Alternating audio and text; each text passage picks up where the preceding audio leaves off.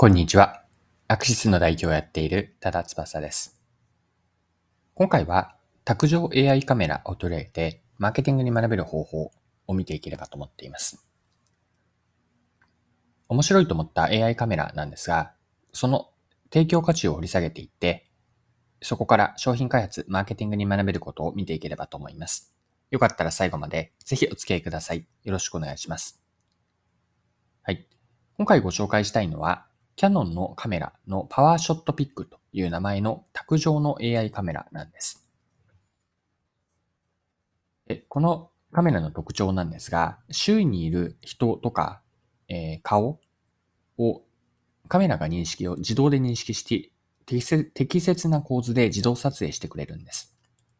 従来とカメラ、従来のカメラと比べて撮影される側、つまり被写体が身構えないので、より自然な表情を撮れると。正確に表情すれば撮られるというわけなんですが、より自然な構図で顔で撮れるというのがこのパワーショットピックの特徴です。はい。パワーショットピックというのは、静止画と動画の両方の撮影ができます。キャノン独自のアルゴリズムによって自動で被写体を認識、追尾していって適切な構図に調整してくれるんです。人の顔を自動で調整する機能を搭載しているので、特定人物の写真とか、例えば子供を設定するとかですね、写真とか動画を優先的に撮影するというのも可能なんです。スマホのアプリと無線接続をしていて、アプリから撮影した写真を見返することができます。他にと、他に特徴を挙げるとすると、音声認識もできるんですね。なので、ハローピック写真撮ってと喋りかけると、そのまま写真を撮ってくれるというのもあります。で、価格なんですが、公式オンラインショップなどで販売されていて、販売価格というのが45,980円。これは税込みですね。約46,000円と。これぐらいのものがパワーショットピックです。では、パワーショットピックの開発の背景についても見ていきたいんですが、一言で言えば、開発の背景というのは、カメラでの写真撮影の負に対応すること。具体的には、これまでのカメラやスマートフォンで撮影した家族写真というのは、家族の全員が揃っている写真が少ないとここを問題、問題として、え、捉えて開発をしていったというのが背景です。家族全員が揃っている写真が少ないというのは、例えばお父さんが撮影する役が多かったとして、家族写真なんだけれども、後から見返してみると、お母さんと子供しか写っていない写真ばかりと、こういうところを問題と捉えたんです。また、写真撮影のために何かやってる時に手が止まって、みんながカメラの方に向いて、それはそれでカメラのポージングを撮るんですが、いつも同じようなポーズをした写真ばかりになっていると。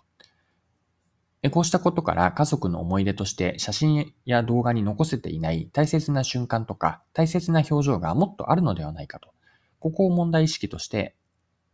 えっ、ー、と、スターティングポイントとして、として開発になったんです。キャノンのこのパワーショットピックの開発背景というのは、子供たちの輝いた自然な表情を撮りたいと。ま、そして家族揃った形で大切な思い出を映像とか写真に残したいと。こういう親の気持ちからできている。これが開発の背景なんです。はい。では、ここからはですね、パワーショットピックの提供価値について見ていきましょう。整理をすると、次のような価値を持っていると思っていて、えっと、4つ、3つ、4つかな ?4 つですね。パワーショットピックが自動で被写体に合わせて自然な雰囲気のまま撮影できること。また、その場の全員が写真の中に入るというのも価値になるし、パワーショットピックが良い写真をセレクトしてくれるというのもあります。その中で後から偶然できたベストショットが実はあったと見つかるというのも価値でしょう。はい。ではさらにパワーショットピック